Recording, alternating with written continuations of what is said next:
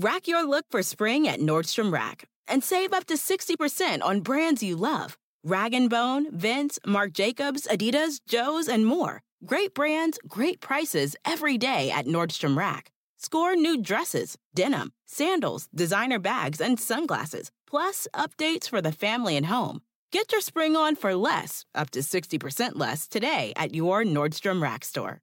What will you find?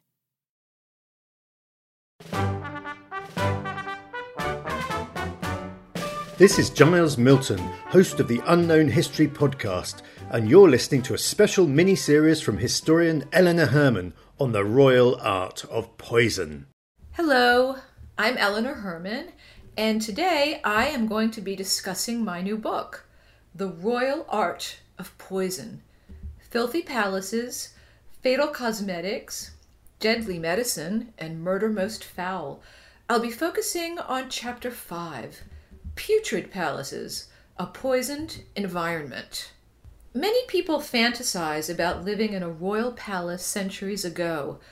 Our fantasies might come crashing down, however, once we realize that the most magnificent chambers were befouled by parasites, bacteria, viruses, and environmental poisons that carried countless young and healthy people to the grave.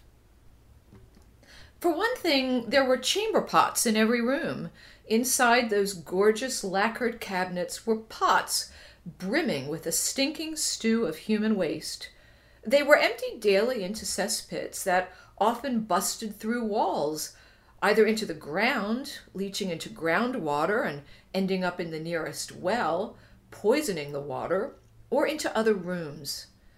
Many courtiers didn't even bother to search for a chamber pot when the pious princess Catherine of Braganza arrived in England to marry King Charles II in 1661, she and her ladies were shocked to find men blithely urinating throughout the palace. They complained that they cannot stir abroad without seeing in every corner great beastly English pricks battering against every wall. Men peed into the fireplaces, the stairwells, and in corners. A 1675 report on the Louvre in Paris claimed that on the grand staircases, behind the doors, and almost everywhere, one sees there a mass of excrement. One smells a thousand unbearable stenches caused by calls of nature, which everyone goes to do there every day. Henry VIII was so angry that people urinated in his royal gardens, he had crosses painted on the walls, hoping courtiers wouldn't desecrate such a holy symbol. But it just gave them something to aim for. Urine wasn't just on the walls and corridors, but pretty much on everything people touched. Male servants were encouraged to pee in a vat in the palace kitchens, so their urine could be collected for cleaning the house as well as for scrubbing draperies and textiles, as the ammonia in urine removes even the most stubborn stains.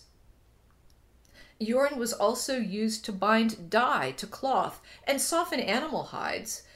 Basically, anything you wore would have been pee soaked. Royals and the richest noblemen often had lice nesting in their hair. King James I of England trailed lice behind him in the palace rooms he frequented.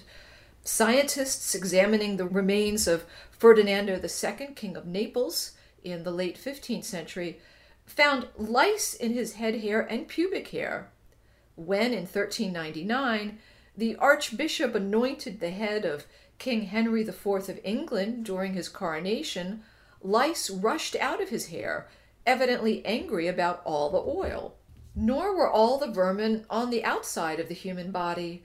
Royals often had worms roosting inside them. Excavations of latrine sites at the Louvre revealed that worms were rampant in the waste of court residents from the medieval period through that of Louis XIV.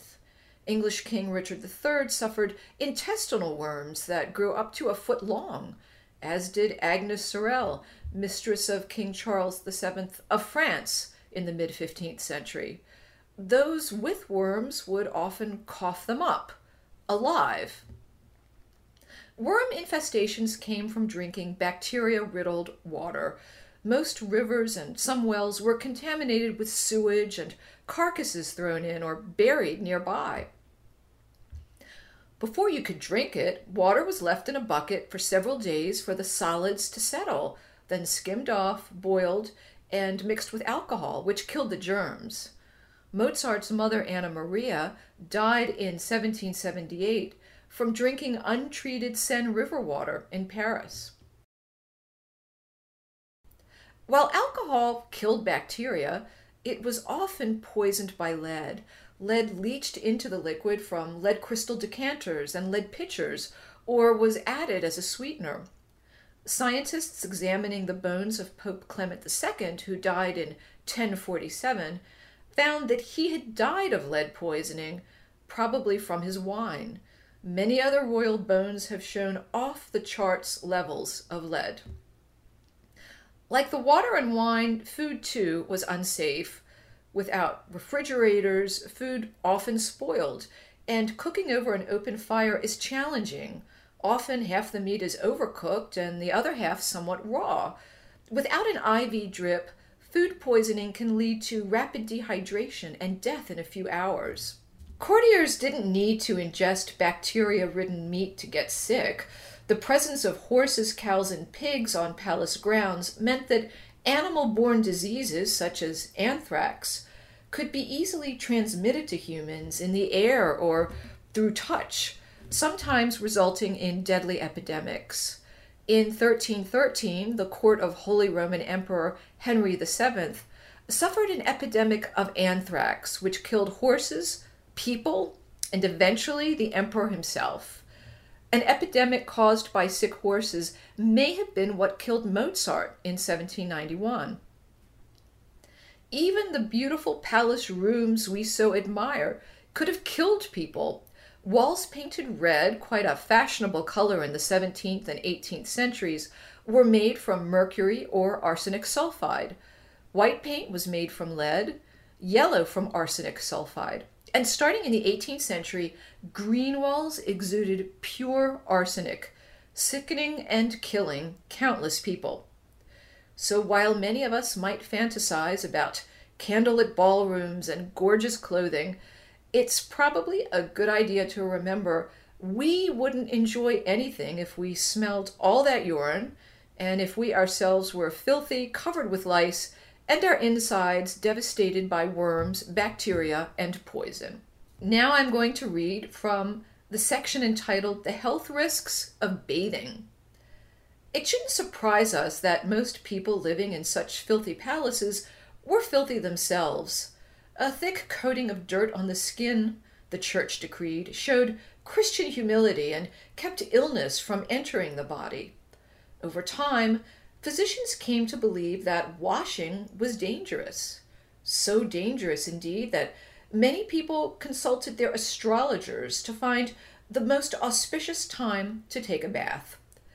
The popular 16th century book, This is the Mirror or Glass of Health, advised Use not baths or stews, nor sweat too much, for all openeth the pores of a man's body, and maketh the venomous air to enter and for to infect the blood. In the late 15th century, Queen Isabella of Spain bragged that she had only bathed twice in her whole life. Queen Elizabeth bathed once a month, whether she needed it or no, according to one contemporary chronicler. Her successor, James I, bore a great aversion to water and never bathed. One court lady complained that she and her friends got lousy by sitting in a counselor's chamber that James frequented. King James didn't even wash his hands before eating. At table, he only rubbed his fingers ends slightly with the wet end of a napkin. His lover, the Duke of Buckingham, wrote in one letter to the king, So, craving your blessing, I kiss your dirty hands. James itched constantly and rarely changed his clothes. In 1671, John Burbury, an English diplomat stationed in Istanbul, expressed his astonishment at the excessive cleanliness of the Turks, who, as they had occasion to make urine, afterwards washed their hands. Over in France, the Sun King, Louis XIV, had a similar dislike of personal hygiene.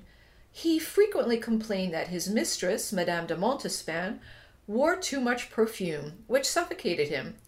She turned a deaf ear because she doused herself not to hide her own body odor, but his, as he apparently had bathed only twice in his life. In 1680, when the king accused his mistress of overweening pride and many other unworthy qualities, she replied scornfully that if she had the imperfections of which he accused her, at any rate, she did not smell worse than he. The ambassador from the wild, barbarous land of Russia, whose inhabitants indulged in the dangerous and bizarre habit of bathing regularly, agreed with the royal mistress, writing to the Czar that Louis XIV stank like a wild animal. Thank you for listening. I hope you have enjoyed this discussion from The Royal Art of Poison, available at booksellers everywhere. You've been listening to guest historian Eleanor Herman. I'm your host, Giles Milton. Tune in to the Unknown History podcast on iTunes, Stitcher, Spotify, or at quickanddirtytips.com. Thanks for listening.